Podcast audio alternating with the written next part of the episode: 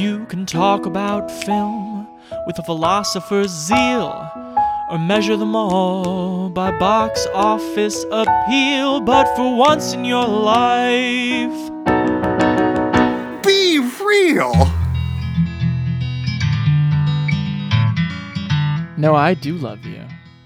And there's something very important that we need to do as soon as possible. What's that, Chance? Pod. How was that line reading? It was great. I felt pretty committed to that, as I am to the podcast you're listening to right now, which is, of course, your movie reviewing and reappraising genre hopping film podcast, Be Reel on the Playlist Podcast Network, of which we're thrilled to be a part. Brought to you by California College of the Arts' Writing MFA program. I'm Chance Solem-Pfeifer. And I'm Noah Ballard.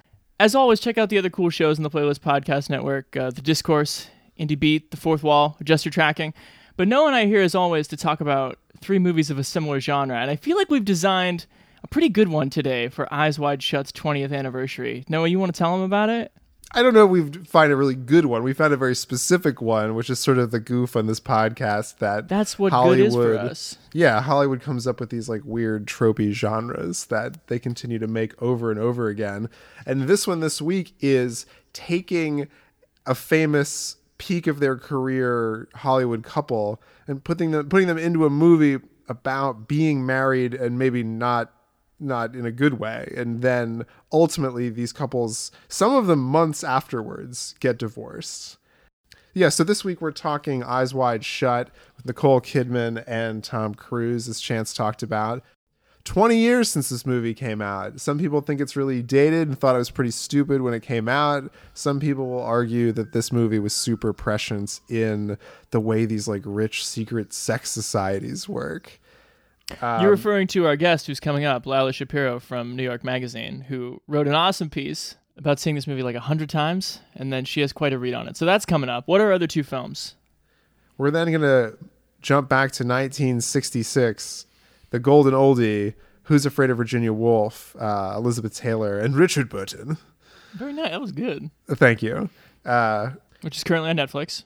which is on Netflix. Totally able to watch. Uh, I think the only one you have to spend money on here is Eyes Wide Shut.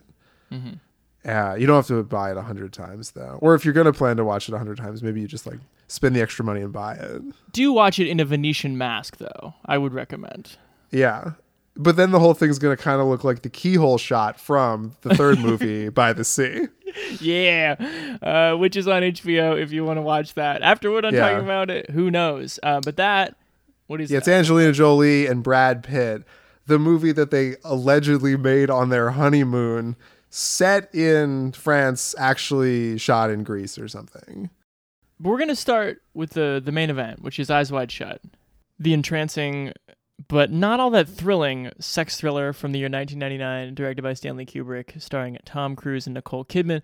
Cruise as Dr. Bill Harford, and Kidman playing his spouse, Alice.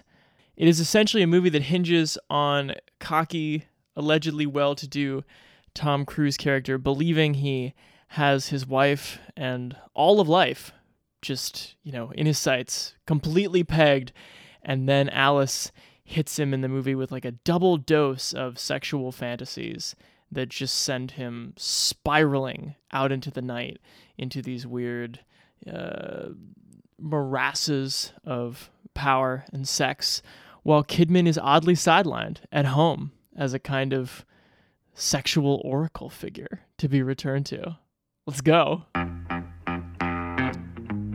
I have seen one or two things in my life, but never, never anything like this.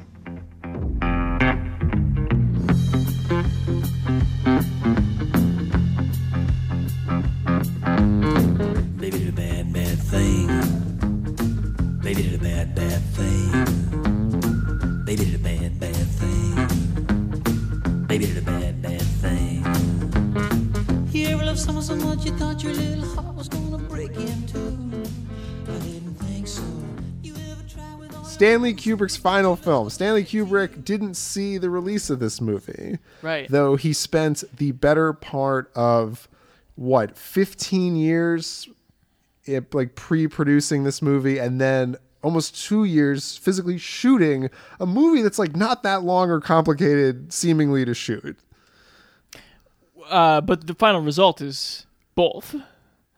Oh yeah, I mean the final result is the work of a madman at the end of his career. Uh, that looks like it took like 20 years to gestate, but what has popped out is totally bizarre. Uh, Your mask is your mask is slipping for how you feel about this movie, but that's all right. Do you remember like the campaign around this movie when it came out? I feel like I was just on the cusp of like being aware of like adult movies. As a nine-year-old, no. Okay, well I'm a little older than you. Yeah. But I remember reading or seeing something in like People magazine or something in a doctor's waiting room that said that this movie was about two therapists who were like secretly sleeping with their patients. Like that was what the like the pitch around Hollywood was while this movie was in London pretending to be New York Yeah. shooting. And that's what everyone thought it was until like weeks before it came out. And then there's all this Kubrick cons- demanded like crazy secrecy around the set, right? not only secrecy, but the, them to like put out fake materials for it so people would get the wrong idea about it, Oh wow. which is totally bizarre. Yeah. Uh, but Stanley Kubrick, of course, uh, The Sure. Shining, uh, 2001: A Space Odyssey. Who am I talking to? Paths of Glory. Mo- you like people lo- know these. You know Yeah, these. you know who. Stanley Kubrick is. Uh, I don't know. I mean, I was talking to. Lu- I mean, Lucy's not a cinephile by any means, but she really didn't know who he was. So it was good to go back through his his oeuvre and see. I mean, but just classics. Lucy, not a big Barry Lyndon head. No, I don't think I've ever seen Barry Lyndon. I haven't either. So what was you? What, is this the first time you've you've seen it? I've seen it on television one time, which is the dumbest way to have seen. What is it about? Fifteen minutes long or something? I've seen Eyes Wide Shut. Yeah, it's just them dancing at the beginning, and then uh, infomercial for Knives comes on. um, Oh man, yeah, how about you? I rented this movie on DVD from the Love Library, circa two thousand nine. College. and watched it in my room and you know much like the interview later somehow i got sucked into this movie and ended up watching it like four or five times and Yeah. like not quite knowing what to make of it Right. and i mean i'm sort of charmed by that kind of film i think this movie has a lot in common did you ever see um after hours the martin scorsese movie set You in know, soho I never have. It's, it's very spot. similar to this and it has that sort of like 1970s sort of like whoa like where are we? Like who are these crazy characters? What does this say about society kind of thing?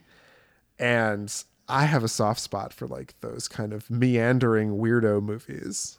But it's also a movie that's so quickly and clearly a movie that sort of exists in this weird Hollywood space of when the creative people get exactly as much money as they want for some weird passion project Sure. and like this total like monstrosity of i mean this is, movie is what two hours and 39 minutes long Yeah. and i mean it's hard to get around that for what the movie like actually becomes Mm, mm-hmm. like this movie's based on a short story about this like Jewish doctor who after like a weird anti-Semitic run-in uh like decides that he like is going to admit to his wife that he like would like to sleep with like a young girl. And she gets pissed and he goes out and then a very similar sort of him going to this orgy plot unfolds.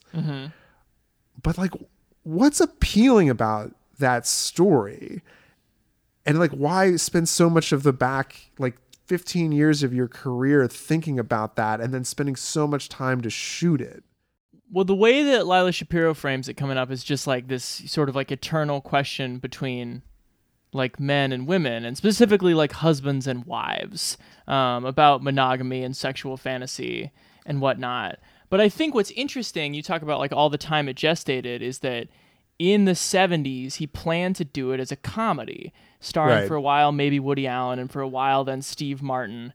And I think what you're left with then is, in the final version, is a super interesting, like needling, provoking meditation on these two people, on Cruise and Kidman, and maybe especially Cruise. I think these movies also hang in the fact too that like you have to be obsessed with the couple at the center of them. Like I tried to watch uh, Shanghai Surprise earlier with um, Madonna and Sean Penn, and it's like Yeah.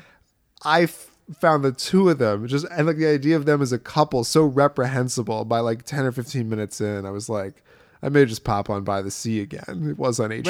But Right. this one I feel like is interesting because off the bat, like if you can't buy into that, like Tom Cruise is like the fast talking doctor slash lawyer slash race car driver slash whatever, uh-huh. who's ultimately like the moral higher ground than everybody else. If you're giving that up, what else does Tom Cruise have to offer you other than his like paparazzi laden marriage to Nicole Kidman? And that's not that interesting. Uh, I think it's pretty fascinating because what I think what he does is he kind of casts Cruise in a weird way, especially in the third act, in the normal Cruise role. Oh, He's like this doctor who needs to learn something, but he makes the quote unquote Kubrick, I mean, makes the quote unquote normal Cruise role so strange and the surmount, surrounding movies so strange that I could see watching this and like never believing Tom Cruise as, you know, Daniel Kaffee ever again. And then But- and then 2 years later they're divorced. The other thing is that all of these relationships, an interesting commonality is that all of them last about a decade. They all started on movie sets. We've got Cleo- we have Cleopatra, Days of Thunder, and Mr. and Mrs. Smith, and they all kind of come back around in this way to where you look at the couples, and in you know, there's going to be a lot of armchair psychology done in this episode, but like, why did you return to the scene of the crime? Is that part of kind of the is that part of the relationship? Is that is it a last ditch effort? Is it where you feel most at home? Why? All these movies too involve these two people moving to a foreign place. For this one, it's London, just to to stand in for New York for some reason, but to be totally isolated mm. away from their like contacts in either New York or L.A. and shoot this movie for an obscene amount of time. So you're like putting your marriage and your family and your thing. It's like this endless vacation, and we're filming it. Yeah. And well, let's see how happy you are. Like we're gonna have all the cameras rolling. We'll give you beautiful outfits and beautiful scenery, but like how like how's it going? well, I knew, we should talk about like what Kubrick like did to them allegedly, which is Oh yeah, you know, he would like do therapy with them and like spread horrible lies and things, and then w- wouldn't allow them to like talk to each other on set except like in their characters. Right, and would do the you know the the sort of the joke that you made earlier about Nicole Kidman's kind of like inner cut fake sex scene with the sailor, which was only occurring in Tom Cruise's head, was like a crazy like multi-day shoot, and then he was like, you can't tell Tom about like what was even filmed. Yeah, they Um, wouldn't and- show him the footage. And then I think it bears repeating, they filmed for 400 days. right, they have 400 days. It's the holds the Guinness Book World Records longest continuous film shoot ever. That's insane. And when would that ever be broken with like how much is done in post these days? This record, this could be like the Nolan Ryan no hitter record. Uh, certainly. I think it's interesting because if you look at some of the trivia about this and some of the narrative behind the making of this, allegedly the longest scene. Well, let's talk about the plot of the movie. But allegedly the longest scene is that the conversation in the billiard room between Sydney Pollack and Tom Cruise. Right. Apparently that took 4 months to shoot. Yeah. What is I mean a long scene but not like a, an elaborate scene. It's two people talking. But it's totally typifies the rhythms of this movie, which is the feeling that both the actors and the people are breaking down. If you look at the speed at which that scene starts, they walks in the room and Sydney Pollack's like, "Hi, Bill. I mean, how are you? What's going on?" He's like, "It's good to see you, Ken." And by the by the middle of the scene, they are both just leaning on the billiards table, sighing endlessly. And Tom Cruise is speaking at this cadence. So you mean to tell me that nothing happened? And that comes about, I think, because they shot it for, you know, however long. 400 days. um, So good.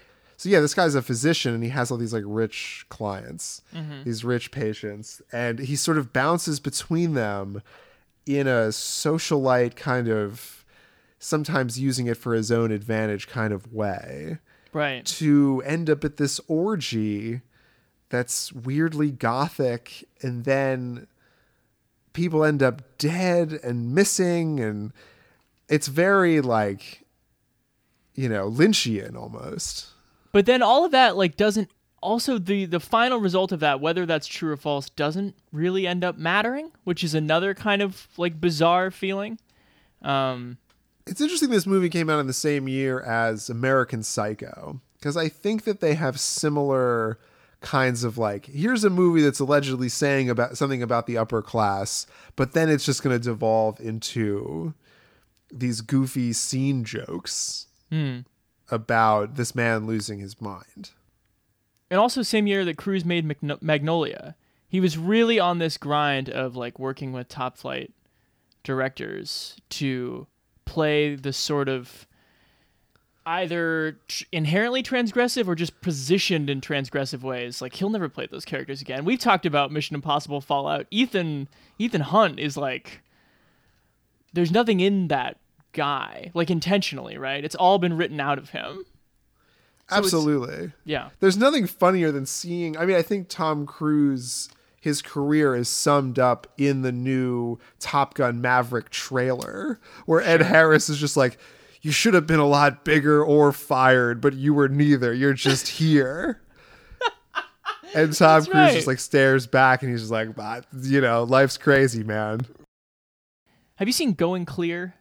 i have and i've read the book Do you remember the part in the doc where Cruise is talking about Kidman and he's like, Have I ever like met a suppressive person? Which is like the Scientological term for like, you know, non believers or like the people you're supposed to stay away from to keep your lizard energy high or whatever.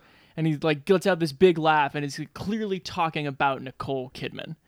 Um, Right. I remember this- that. And her kids allegedly too, or not allegedly, but her kids famously said in an interview in some magazine that she's an SP. Yeah, that if that when asked about their relationship with her, they say, "Oh, she's a fucking SP."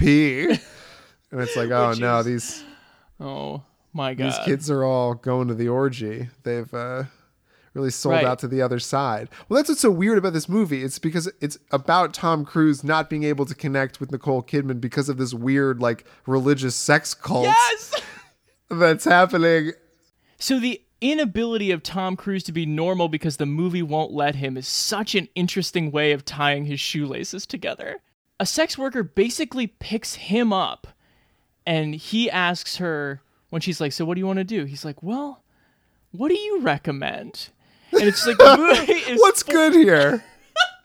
the movie is forcing these words into his mouth about not knowing what to do when people desire him because deep down he's as strange as this world.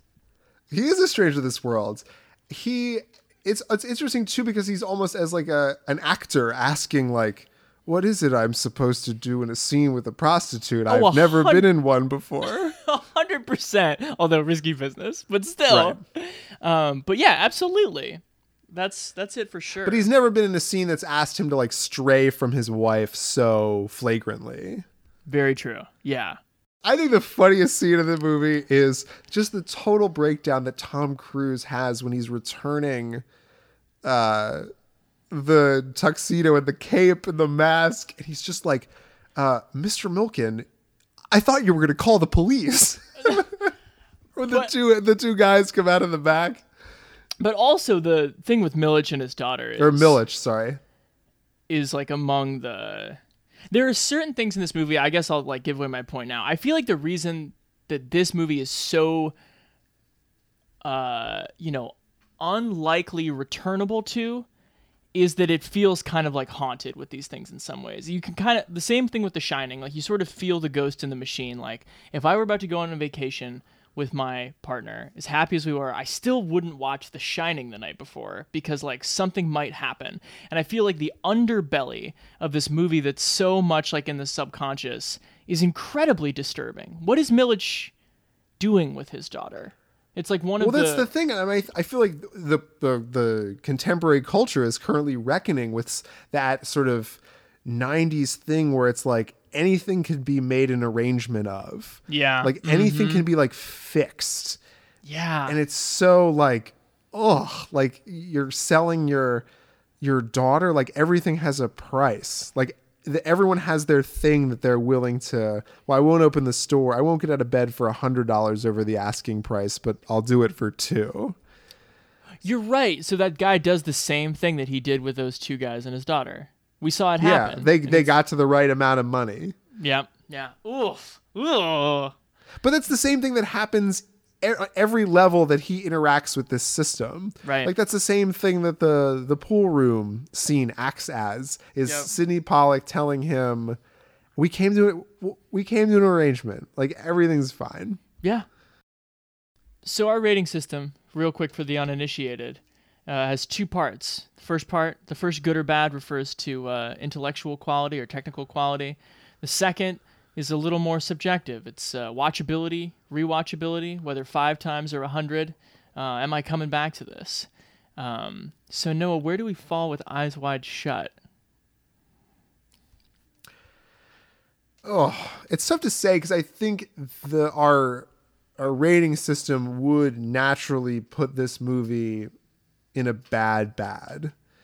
Mm. A because it's such an indulgent, fatty movie that could have been like I think a lot more interesting, but it, it does have good stuff in it. And it is prescient to the world we live in but there's just something about the filmmaking like i'm talking about the technical filmmaking. Like new york doesn't look like new york because it's not. It's a studio like these actors are weird around each other because like they're not good in this movie together you know mm-hmm. like weird but i mean sydney pollack's great and there's a lot of good stuff but there's also like i don't know and it's also really long but it has plenty of meat on it to like go back to so it's either a good good or it's a bad bad. I think that's a fascinating way of framing it. You go. I think I I actually like the way you framed it. I think you I think you do kind of have to be like all in or like or no. You have to either be like I am in for the dream state or like I'm a rational person. I set this aside forever. And I think that watching it and talking to you and talking to Lila, I think I think this is what happens when you adopt Traum no uh what is it called? Like Traum novella or whatever. I think I think it not looking like New York like weirdly works. And I think the fact that you can see that these two people are like not going to be together even though the movie ends with this sort it's so funny to me and I talked to Lila about this that like how provocative the last line of the movie is. Like her saying we should fuck soon husband. Um but also that that's this movie's kind of like weird play for these people back toward normalcy. That means like allegedly we're going to go back to the table where I sit with the kid and like right in front of the I can't believe it's not butter. But the way this movie expresses it is by saying we should fuck. I think it's a good good. That's sort of all these movies. It sort of posits the question of what is your kink on one end at the at the outset, and that if these couples are to stay together, it's well, how can we like both act out our fantasies without hurting the other one, and is that possible? Yeah. it has that taste of I know all this weird shit happened to you and you're like fantasizing about all this stuff, but like use that energy and like stay home. Right. Um I don't know. I think it what it is as an artifact is good. yeah. And what I think watching it and discussing a movie like this 20 years after it is it was released is a a worthwhile uh occupation. But I think it's bad bad. for all the things you've said. Yeah, I don't think it really comes together. I don't think it makes a lot of sense. I think you're watching it because of what you're bringing. You're bringing this couple and this famous director with you when you watch this movie, seeing what like, oh, people I know and like, what did they do? And then you're kind of like, huh. But Yeah. if you didn't know any of these people, like it's not a well-made movie. That's nor is it like a watchable movie. You're saying that doing it for this purpose made it much better than it would be otherwise. If you host your own reappraisal podcast and you're looking for movies to reappraise, this is a fun one to do. Right. If you are an average or even above average moviegoer and you're like, huh, should I spend two ninety nine to watch Eyes Wide Shut with my wife who we're having a rocky few months? I do not think this is a good movie to watch. Yeah, especially if you believe that you're sure of all her sexual fantasies. You're not. You are and not. then you will think of them in black and white. That's not enough eyes wide shut for you, is it? Because we got to talk to Lila Shapiro. Uh, chatted with her earlier this week. She's seen this movie a hundred times. Quick word from our sponsor, and we'll get right to it. This podcast is brought to you by California College of the Arts MFA in Writing program. Getting an MFA at their art school setting in San Francisco means that you can write and paint, write and design, and write and make a film. You can also write and write. Look for their MFA faculty member Tom Barbash's novel, The Dakota Winters, out from Ecco, and their alum Adam Nemett and podcast favorites, We Can Save Us All, out now from Unnamed Press. For more information, open an internet browser and type in www.cca.edu slash writing MFA. Well, I guess today is a senior reporter at New York Magazine. Lila Shapiro joins Be Reel. Lila, hello and welcome. Hi, thanks so much for having me. I am very excited to talk about this piece that you published earlier in the month, um, which has two major components. One is a very insightful reappraisal of Eyes Wide Shut, in which you argue that a movie that was accused a lot of being kind of naive about sexual politics is not. And then the other revelation is that you've watched it a hundred times. This all this feels like it should be almost two separate interviews, but I think we could probably try to do it in one. Um, Well, So- it's funny that you say that because also it definitely could have been two separate pieces. Sure. yeah, you had a you had a lot to do. I imagine I was excited to talk about it because I was just like, this is the kind of piece that I feel could have been probably twice as long, and let's see what was behind it. You know. I love that. But I actually want to start with something. When I reached out to you and you were kind enough to say yes to come on the show, um, you published the piece on July 1st. And then I think on the 6th, uh, the Jeffrey Epstein stuff um, w- came out again and he was arrested. What did you, I mean, it was totally in keeping, like thematically with your piece, but like, how have your last two weeks been, like thinking about this movie that like clearly has occupied your brain so much? I mean, it, I've been captivated, of course, um, by the revelations about Epstein.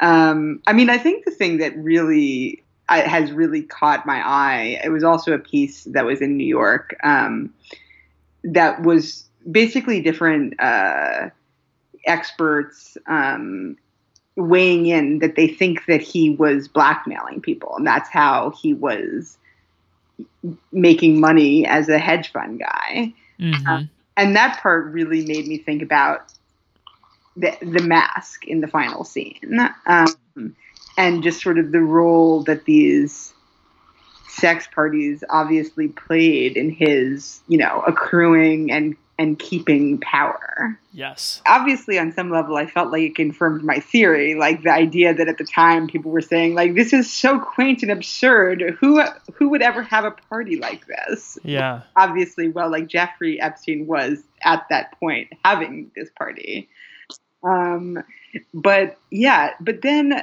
you know sydney pollack's role too is like there's some you know echo between him and and epstein that just feels kind of like hard to look away from.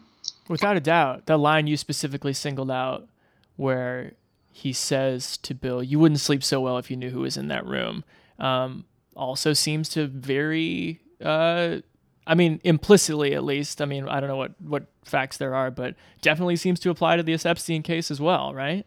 definitely like maybe bill clinton mm-hmm. Mm-hmm.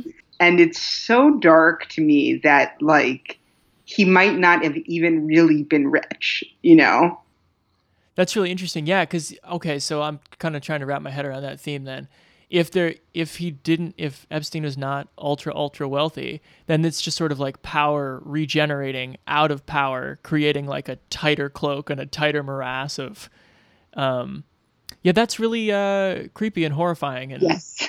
yeah. That's Seems- exactly like how I've been thinking about it. so so lila it, it may be an inelegant transition but like let me flip here so you came to watch this movie as many times as you did because it well it's interesting well you you talk to writers all the time um they lots of people like write to mood music they'll get obsessed with like an album or something when they're when they're writing a book is it fair to say like this was your version of that while you were um like a creative kickstart while you were working on a novel Yes. I mean, it began. I had another version of the piece where I talked about this more that I trimmed out, but it began when uh, my husband was gone for a month on a reporting trip in Alaska. mm. And we'd recently been married, and I think it was like the first extended amount of time that we were apart from each other.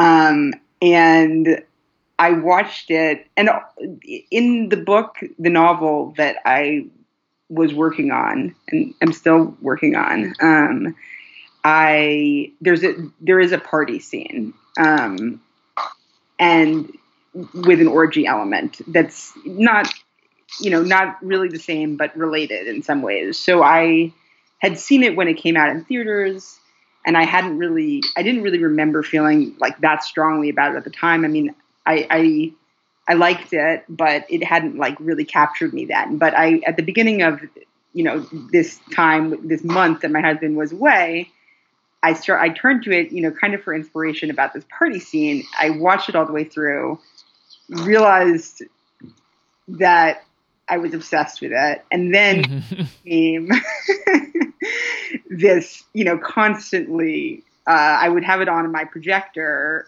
you know, just all day long, uh, Wow. basically that entire month.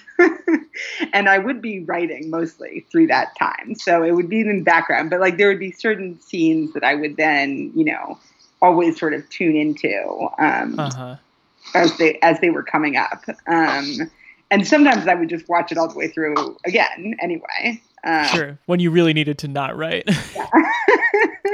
uh-huh. yeah, it was a really good. It was a good companion. And then whenever you go back to it, you know, there's just something new to think about, which is true of like I guess probably a lot of Kubrick's movies. I mean, I have seen Sure. like Shining like a dozen times or something.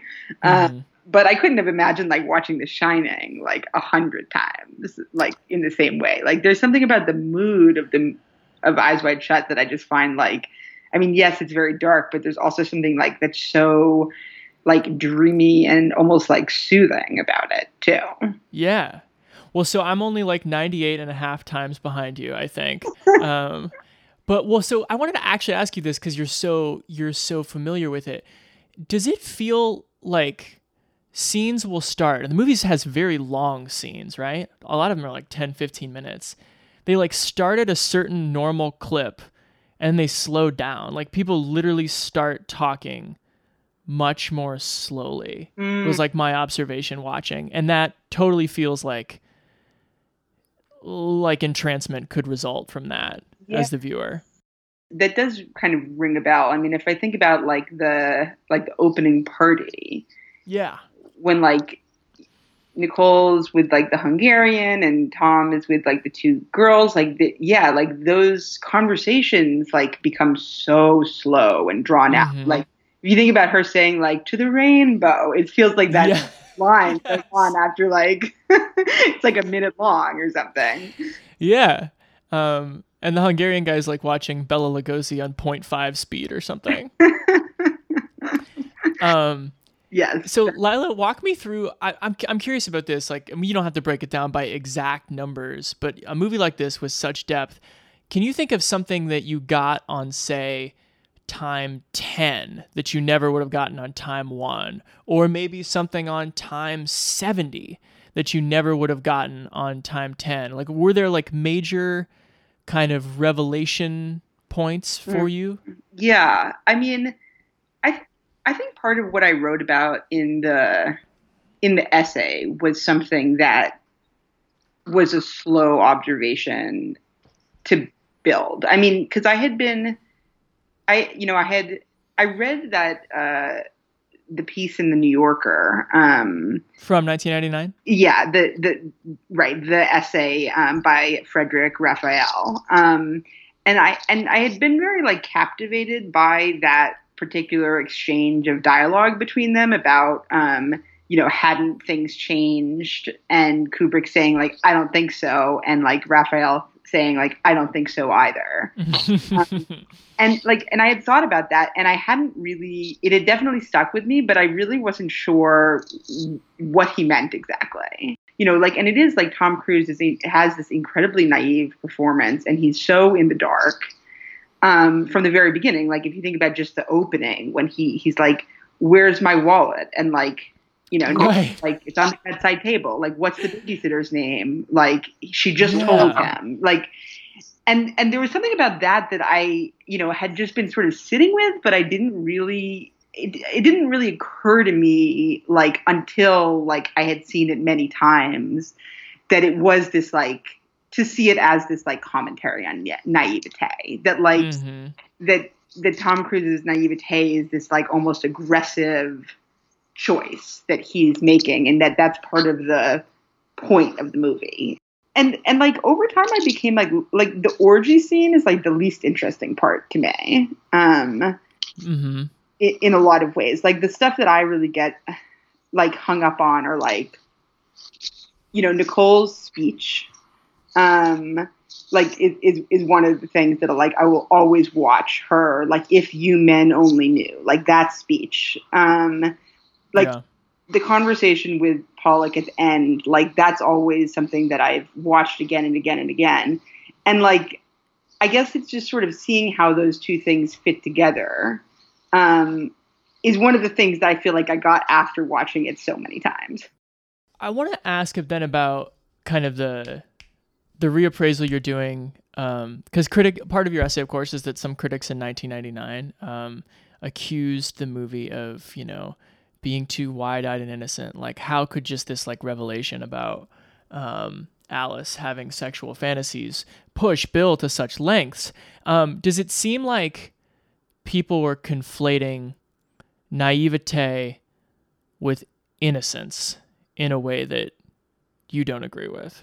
That's how critics were writing about it. Like this idea that it was about like the problem with the movie is that like Kubrick hadn't left the house in 30 years, like that he was innocent, and that like then Tom Cruise was an extension of like Kubrick's own innocence, right? Like they were both shocked by things that are you know actually not shocking um, because they're out of touch with like the real like the real world and how sexual everything really is all the time.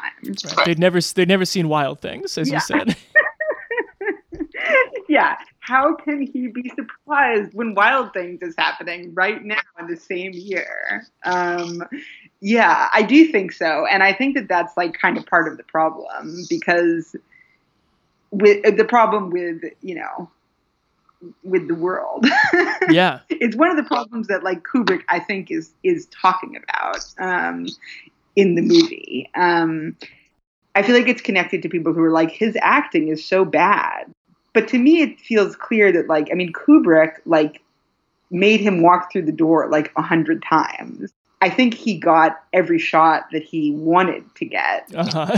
and you know and like the idea that there's anything accidental about any any shot or scene or like expression in his face seems like just not correct but at the same time like i don't know i do think that it has to do with like the cultural mood of the time and that's why people read it that way and like it's impossible to imagine like think about it if like epstein had just if this was in the news like the year that eyes wide shut came out like it was Yeah. a different conversation it would have been although like of course it was happening then Right. Well, one of the things I just love about your piece, Lila, is that I mean, not only do you make all these points, which I find so insightful, but it's it's a great piece about like, you know, uh, being slightly cautionary about like, well, it's anniversary time. Is this dated or is it not? Um, is kind of like a it's a nice. There's some reminders to check ourselves, and I wonder when you read those those critics in in '99 doing that innocence naivete conflation, I kind of can't help but feel that we we always do the same thing? I mean, I'm sure we do it on this podcast where I or Noah will say like, "Well, through a 2019 lens," as though like that's euphemistic for the ultimate cutting edge of sexual politics or something. Like, do you feel there are ways, and maybe it relates to the Epstein case, there are ways that we talk about sex now that we take for granted as being like very contemporary and very now that in a minute like you could turn around or we could all turn around and write pieces about like what a misbegotten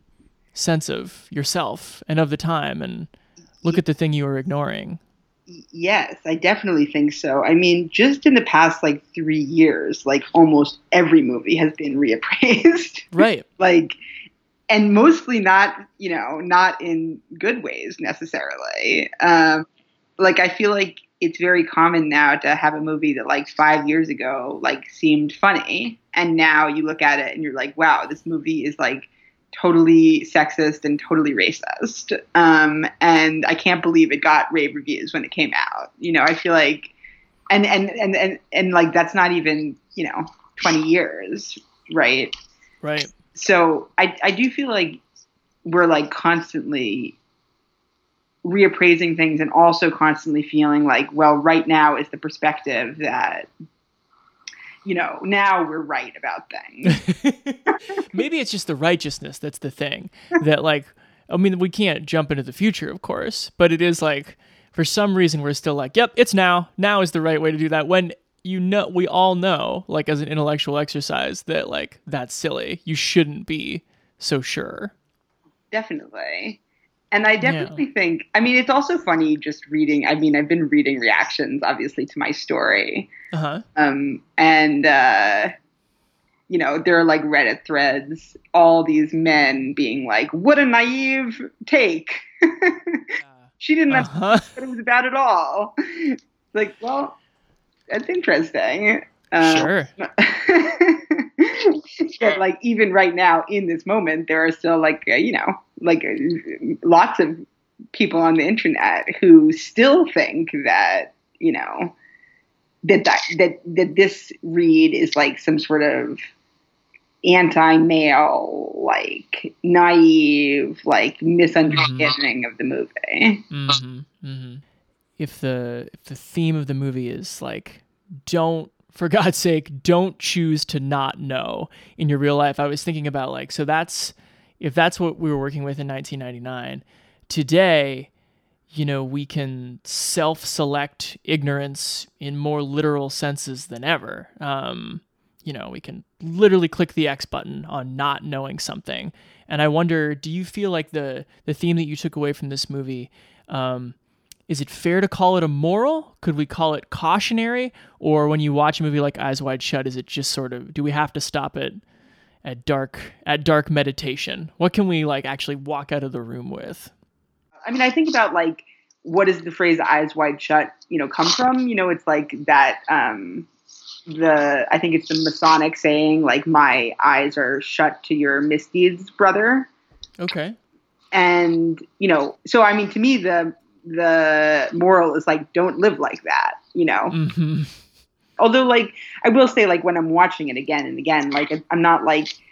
I, it's not like that moral like hits you over. It's not like you're being hit over the head with it. Like I think the ending is like kind of ambiguous. So For sure.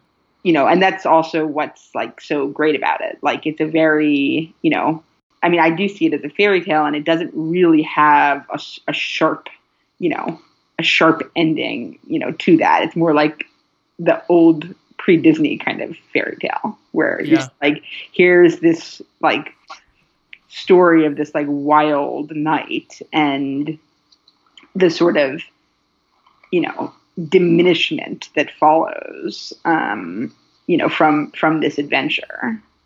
Well, Lila, everyone should go read your piece on uh, Vulture. I also have been loving your your literary lunch installments. Those are amazing. I bet they're also really fun to write and execute. Is that fair? they are very fun. um, but yeah, where can people uh, where can people find you? You're on the tweets, right? Uh, yes, I I, I occasionally tweet um, at Lila Pearl, um, and uh, yeah, and then on on Vulture and and New York Magazine. All right. Well, uh, Such a pleasure to talk to you. Thanks for um, being just absurdly well schooled on this strange, strange film. Well, thank you so much for uh, indulging my obsession. Uh, All right. I literally couldn't talk about this movie enough. Cool.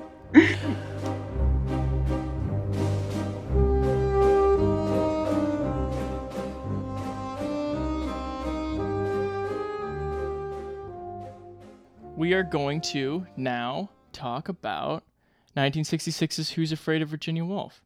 So, the couple in question here uh, was known to the world in a time before those uh, terrible portmanteaus simply as Liz and Dick. It's easy to talk about Warner Brothers' new motion picture, Who's Afraid of Virginia Woolf? It's hard to tell about it. Easy to talk about. All you have to say is Elizabeth Taylor, Richard Burton. Who's afraid of Virginia?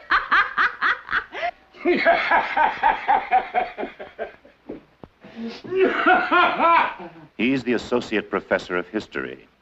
She's his wife. The essence of Ivy League charm to students and friends who don't know them well.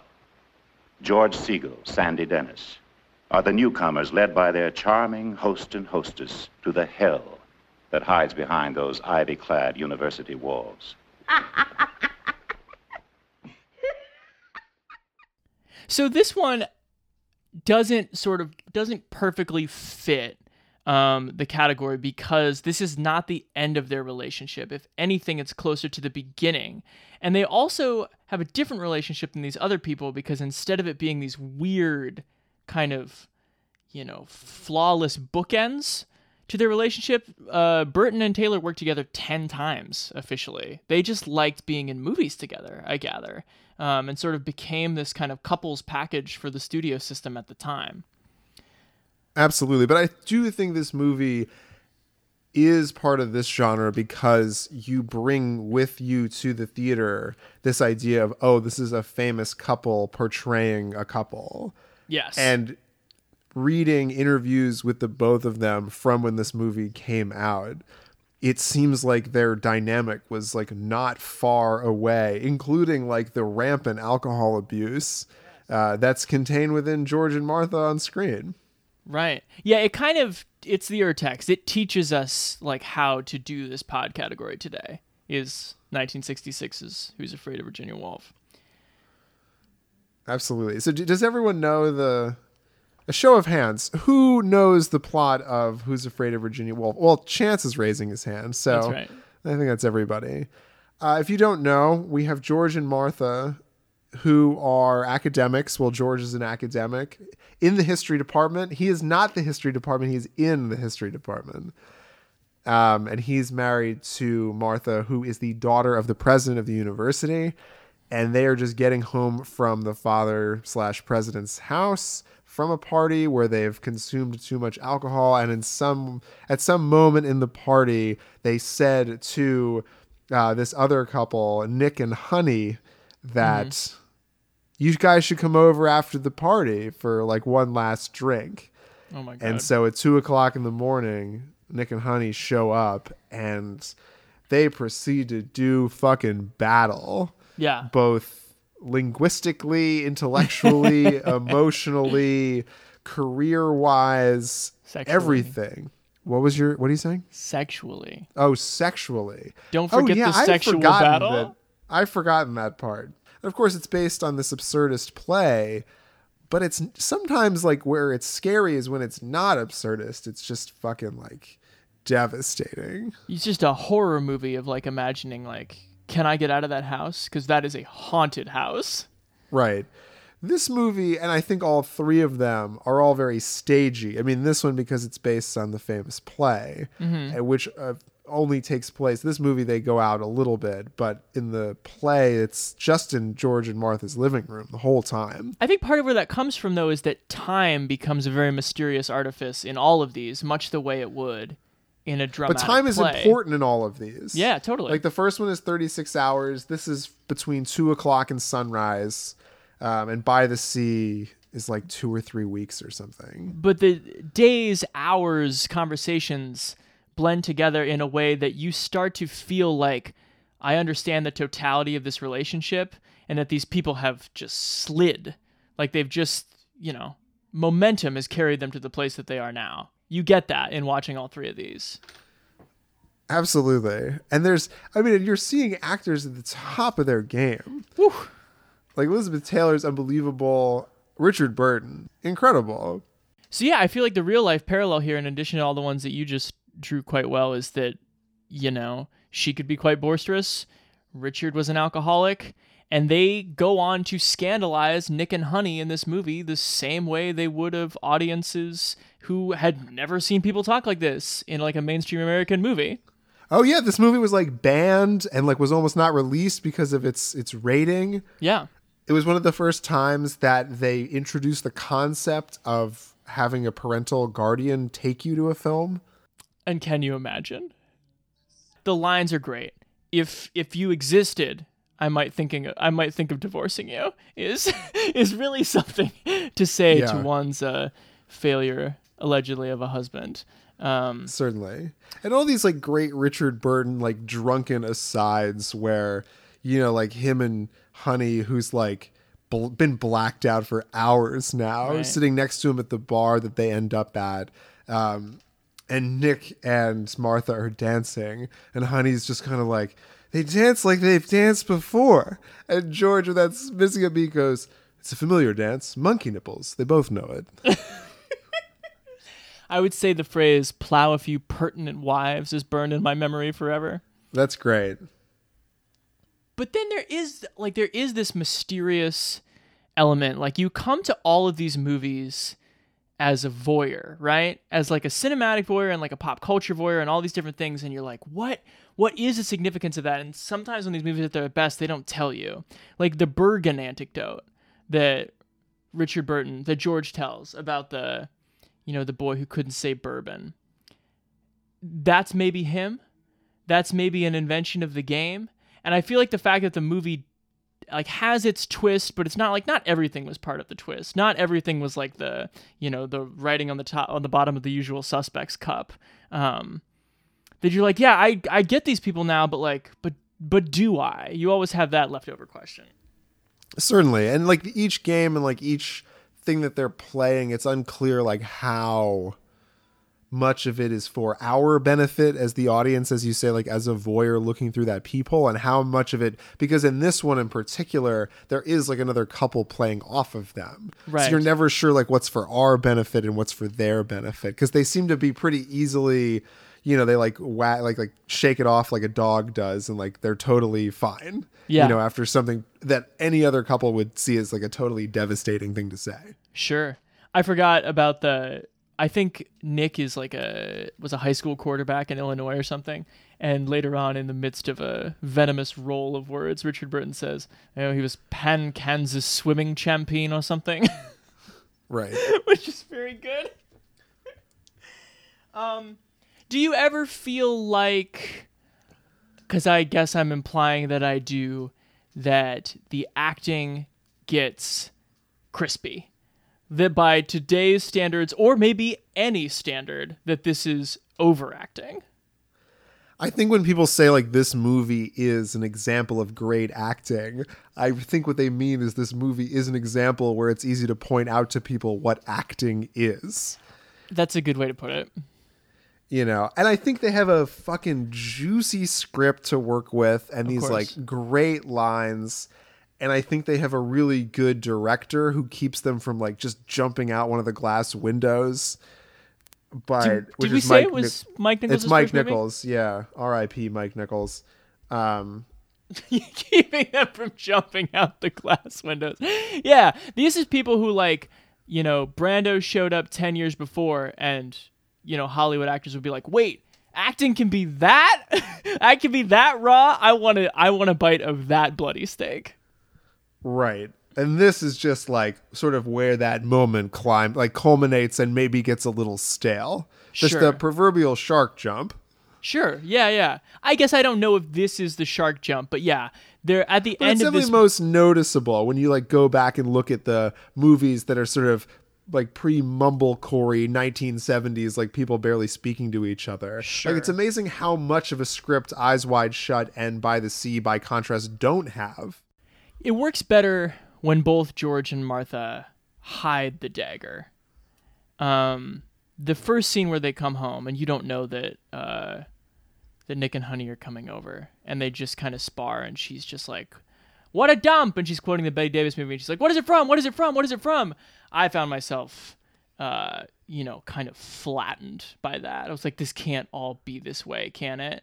Um, and I think that some of Martha's dialogue, when it's at like its f- most feverish pitch, the sad, sad, sad speech, famous as it is, like doesn't quite do it for me. Because that you can feel the like, and this is where the hush would fall over the theater, where she says sad, sad, sad. It's much better when it's a movie. When he shows back up and he's like, uh, what does he say? Flores de muertos. It's like you know, like flowers for our, like our for our our dead couple or our son, whoever they're for. And then you see their body language turn like you know armies marshaling in the field toward Nick of like, oh Nick, you thought this, you thought we were done? You thought like you were the, gonna rule this roost now? Like this is a game we play all the time it's best when it's cinematic, and that's credit to Mike Nichols and these two great film actors.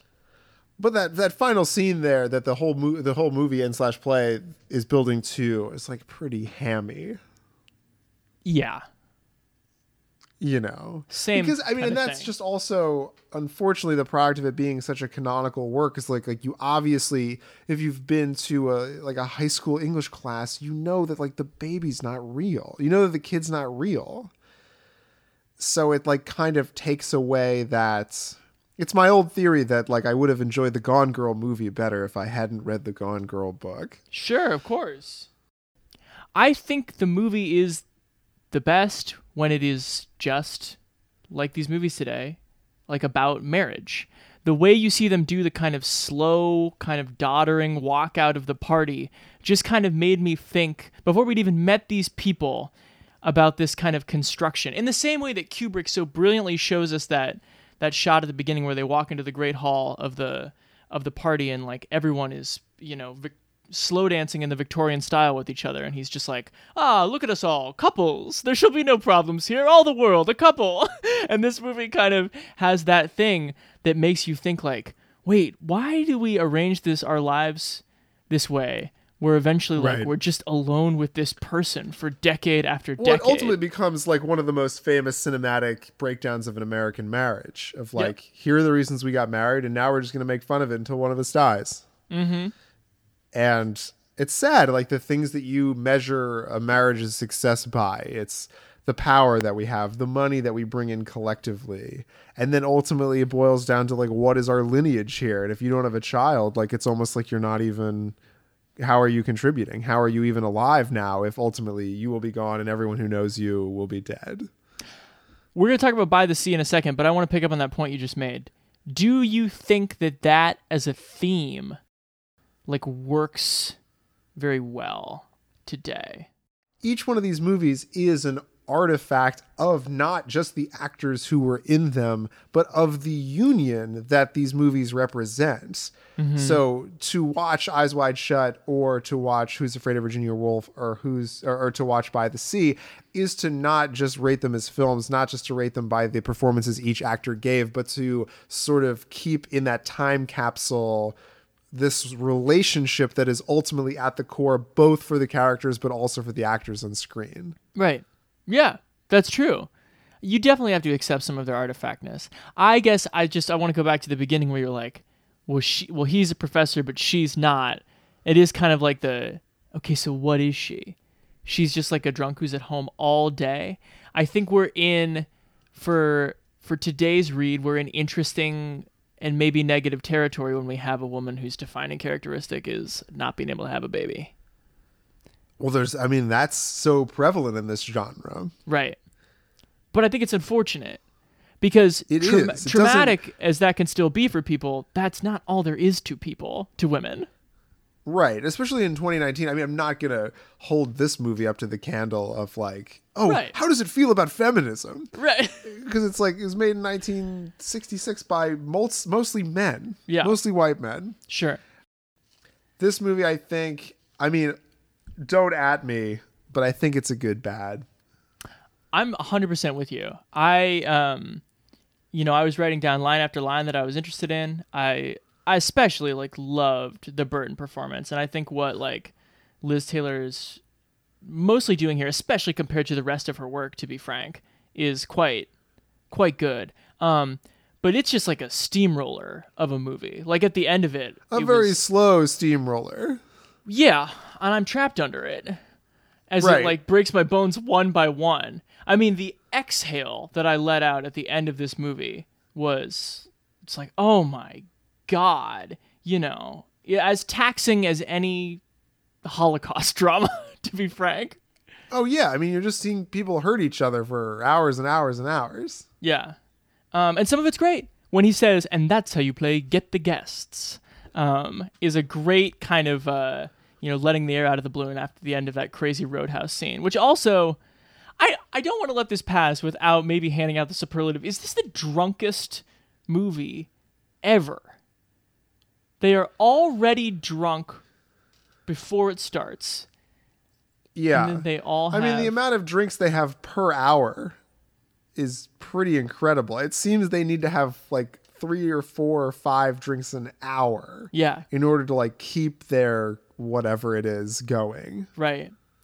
Um I'm right with you. It's a good bad. Uh so glad I finally caught a classic movie that's like a stupid blind spot for me to have. Um but like no. I think you could I think you could read the play and get all the good stuff without being taxed by this sort of dated style of acting and just the 2 hours of people screaming.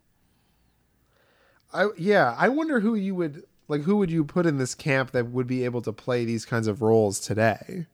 Like do you think if you had like a Tom Cruise and Nicole Kidman and or Brad Pitt and Angelina like doing these roles like would they what, what would happen? None, what would it look like? none of them could do the dialogue.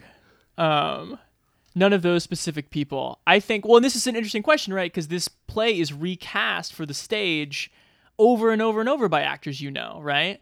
I don't know. I think that Fassbender would be very scary. As uh, but let's we got to cast Martha. I think Fassbender and Jennifer Lawrence. Jennifer Lawrence could do it because she has a deep enough, loud enough voice. But she's too young to do it now. Well, she could give her the Liz Taylor treatment. You give her the Liz Taylor treatment. Did you see the thing where Albee he wanted James Mason and Bette Davis to do it? James like- Nathan? That would be just unbearable. The only thing harder to take than what ended up on screen would be a super mannered version of it. Martha, another drink. Yeah, I feel like it would be similar to By the Sea in Hit the, the sen- gift. in the sense of like are these people just too drowsy to stay married? We are now at the by the sea stage of this podcast in our lives and in the order of the movies. let's set the stage here. So this movie has uh what starts with you, you know a movie's going to be good when it starts with the 1975 Universal intro. Right. And then of course we you know that fades in and we're in 1975 uh in France and they're driving France. around in this little sports car. They're two Americans. They get out, they see a bar. They're like, "Hey, what's up?" Brad Pitt speaks a little French. Angelina Jolie as Vanessa or Nessa. Of course, Brad mm-hmm. Pitt is Roland. What a. That's- goofy name, Roland. You can't that's not a Brad This Pitt movie like wants to be based on a Graham Greene book so badly, but like isn't. And it has all these like weird problems with like why would you like Angelina Jolie Pitt? You wrote this. You wrote the scripts. Yeah. Like why doesn't the wife speak French? Like why is the husband character the only uh, sort of seemingly cultured, sort of driven, loving person on screen, even from the outset? yeah. But we'll get back to that. So they check into this beautiful, albeit a little drab, hotel, fancy hotel right on the water there. By the sea one might say. I don't know if it's by the sea. We were texting about this earlier. It seems more like a river, like an inlet. I mean, you Yeah. can see the sea, but it's not. How far does the preposition by stretch?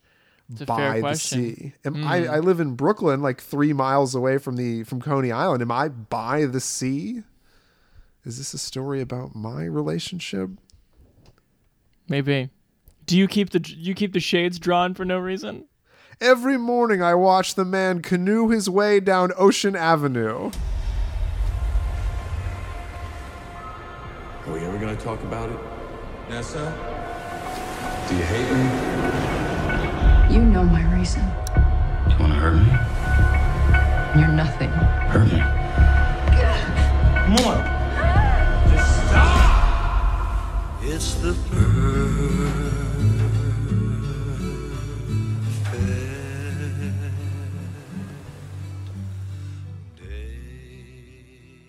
I had good feelings about this movie when they checked into the hotel. So like the them driving the car into town and whatever during this like hokey 1975 kind of title sequence, fine. I can get over that. And then they come into the hotel, they're checked into the hotel, they come in and without speaking to each other, they start moving furniture around to accommodate their lifestyle. And I thought Yep. that was so interesting. It's such Yeah. an interesting physical direction to like give them. And I was like, huh, maybe this movie was just like a sleeper, you know, and there is something to be said about the way people live with each other. Yeah. Uh, you know, I was willing to give it that.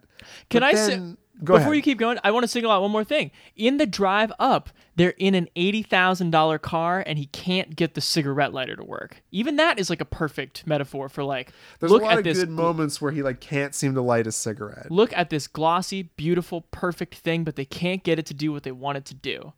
the script itself is very like clunky. What can I do for you, my darling? Right. Kind of Um, lines in there. Do you have something written down? I wrote down. He's like, "Oh, I didn't want to wake you. You were sleeping so peacefully." And she says, "I don't sleep peacefully. You know that." And it yeah, and then he's like, "I love Virginia you" as he walks out the door, and she like waits till the door closes, and then she's like, "I know." Yeah. I texted you also. Um, you know, he's trying to. The other thing is like they just they have no intimacy, right? So what ends up happening is that she just like stays in this hotel room, uh, reading and looking at the rowboat for weeks while he goes and and tries Well, to. he just gets drunker and drunker. He just goes downstairs and drinks all day. Um, but then eventually he's like, you know, I want our marriage to actually be a marriage. Like I, I when I'm not, you know, pissed drunk, I want to try. And he has to get out the line. "Uh, Tonight, I'm gonna have a shower with my wife, as Right. though that's like having dinner. It's like, what? This is this a line? Zooming out, I think that this movie like could work as a short film. If this were like 15 minutes, If this is the Hotel Chevalier from the lead into the Darjeeling Limited on the extended edition of uh, Wes Anderson's Darjeeling Limited DVD. yeah, It'd because be you great. o- you only need five minutes to figure out what's going on with them, right? She is icy. He is drunk. He is not writing, and something happened. But that But is he a writer? Like they seem to have money, but like he's not successful, but then he doesn't try. Like I don't get who these people are. He wrote something once, but you know, you know everything the movie needs you to know before the keyhole, kind of like sex stuff, in five minutes. right, but, but, then there's like, like it's another 90 minutes of it. brutal 70 to like to get to the point where they actually start being like oh this couple next door with melanie Lo- melanie laurent and whoever her guy is. Oh, Francois. yeah and francois um yeah. Uh it's just a long it's a it's a good looking movie. Uh the writing is bad. I think the acting is okay. I think the directing is okay. But it's just there's nothing like actively good about it. And it's also just like nothing is i was texting you like they get invited sailing at one point and i like please for the love of god accept the sailing invitation so it's not another scene of brad pitt like falling down gin breathed into the door in the dark This movie, with a better idea, could be as captivating a at least a set piece as a Call Me by Your Name. But hmm. it's not even really that interested. I mean, they when they start going to restaurants, like in the last 15 minutes and stuff, like you sort of get into that cafe society of it all. Yeah. But that room is so boring and that like goofy production design where like there's just a fucking hole like above a, a rusty old pipe that goes like right into the bedroom of the people next door. And like because this end table was there and this has never been noticed before. Yeah. Give me a fucking break. Let's talk about how this reflects or doesn't Brad and Angie. Because I have kind of a wild theory. The twist of the movie, which you know there's a twist because there's just like bad kind of editing to like, what is that, an embryo? Um, It's either like you, you think it's like bodies and you think it I thought it was like some sort of sexual trauma. it's just that she can't have kids. And there's She's barren. I'm barren. Devolves into this terrible moment where she's he says say say you're barren and then she says it so many times. Um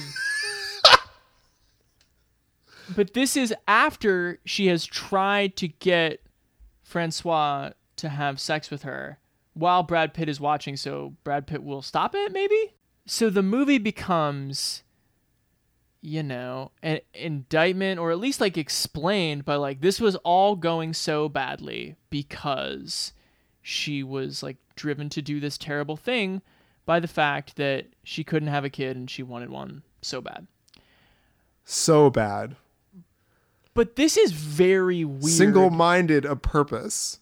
this is very weird in the Jolie Pitt read and very weird like in the movie because they are on such parallel paths of being unreachable fuck ups in the movie. But her thing at the end is like really the thing. It really doesn't matter at all that he was wasted for half the movie and can't write. I mean, clearly Angelina, Angelina Jolie is the driving force behind this movie, right? It's her script. She directed it. I want you to be in it. She even told she went on the record uh, and told like Tom Brokaw or something. We thought I want it would be an interesting way to test our relationship. Um, and so it's kind of like she made a movie where it's just like, come on, baby, both of us are gonna put our shit on the table, and I'll actually make the movie about my shit, and we'll see if you like take the last step. And he didn't, and then she divorced him and kept all the kids and then he eventually was just like yeah i had to quit drinking and using pot because that was like a problem um Yeah, But there's that- like that- something that happened on a private plane once that no one will talk about. but that's like my wild read on the movie is like she made like she basically was like we're gonna do couples therapy in this movie and we're gonna inch up to the end and then i'll like i'll lay it out i'll be like this is maybe my one of my problems even though why would that be a problem of hers in real life but then the movie's not about his problem A celebrity that has famously adopted like quite a few children, but also had her own biological children. What a weird, like almost anti feminist read on this character. right. Like why not give brad like a little bit more like shit that like he's trying to fix and he doesn't know how to do it? I think it makes a better movie if it's a movie about can this couple get over whatever break in trust they had? And that is where we find this other couple getting involved because like the voyeurism is what brings them back together. Right but ultimately this is a movie about like yeah, a lady who's sad that she can't have kids, but like so sad as to excuse like a lot of bad behavior in a way that like doesn't make her look very good. It's a failure of a movie and like a failure of whatever this cinematic couples therapy thing Right, is. because then they were divorced 18 months later. right. I talked to so Sarah, my girlfriend, who's a therapist and has been actually doing like little couples therapy for the first time recently, like conducting it. I definitely like asked her about this. Like, I've got to get your take on this. Her diagnosis is that these are signs of like insecure attachment. That these are like, baby, let's go back to where we started, or let's try to get through this by never being apart by like making every part of our life like our whole life which is kind of weird if you think about the normal like hollywood like fling or divorce they're kind of typified by like never seeing each other right? Yeah, I mean they're either I think that's that's totally smart is you have the ones that are always together and the ones that are doing so much that they like never see each other. right. Um, and then the other interesting thing that sarah said is that couples therapy has such a lower success rate than individual therapy due to the timing is that people just come to couples therapy too late they come like having already been through a crisis and i think that's kind of what you see especially in by the sea where it's like we've been together for a decade clearly like some stuff is wrong like why don't we make a grand gesture of it Well, it's also very telling that they like shot it ostensibly right after they got married. It was their honeymoon. Yeah. And it wasn't just like a big production that they got attached to. Like she wrote and directed it. Yeah. It's not like Richard Burton wrote Who's Afraid of Virginia Woolf. no. So like Tom Cruise or Nicole Kidman directed Eyes Wide Shut. Yeah. Like In some this ways, is also not only a like a yeah very insecure position on relationships. It's also like very pretentious to say that like you have any great wisdom when if anything you're in a relationship that is um, about to hit the iceberg. yeah. So let's rate by the sea. I actually think this one's pretty easy. Bad, bad. This one is a bad bad. Yeah. It's gets it gets some style points and like of course all the nice reviews that I read about this movie was like oh the sh- it's such beautifully shot. It's such a beautiful cinematography and it's like okay. Of If that's the the only most thing beautiful nice you can world? find about this movie. Um but yeah, this movie's a bad bad. It's super long. It's super boring. It's super indulgent. And then like the whatever twist slash sexual thriller this movie had going for it, like it totally cops out at the end in like a kind of frustrating, kind of not that yeah, not that like a little bit problematic, I would say. Well, You want to get married, big guy? I do, and I think we should have kids right away to make sure Immediately. that we stay together. I'm carrying a vial of blood around with me all the time. Whose blood? case. Uh, Your, I, yours, I think. I've never given you my blood. Uh, not well, you, not that you know of. Well, folks, if you want to, you know, tweet or Instagram comment your review of Gigli or Shanghai Surprise at us, like, please feel free. I was Uh, gonna watch Shanghai Surprise and do it as like a homework assignment, but I found it reprehensible and had to turn it off. It's on Hulu for free. All right. Uh, but as always, thanks for listening to the show. You can find most of our shows on the playlist.net and the Playlist Podcast Network, which you can get on Spotify, Apple, Stitcher, wherever you get your shows. Uh, BeReelPodcast.com is your spot for the complete archives, as well as a little bit of writing here and there. Um, yeah, we're going to keep it rolling this summer. Thanks to our sponsors. Thanks to our peeps. Thanks to you, Noah. Hey, thanks to you, bud. Let's Thanks not fight. Let's not fight. All right, we won't. Our relationship's perfect. This podcast is a testament to it. Yes, just as long as you acknowledge that I come up with all the good genres. Oh no. See you next time.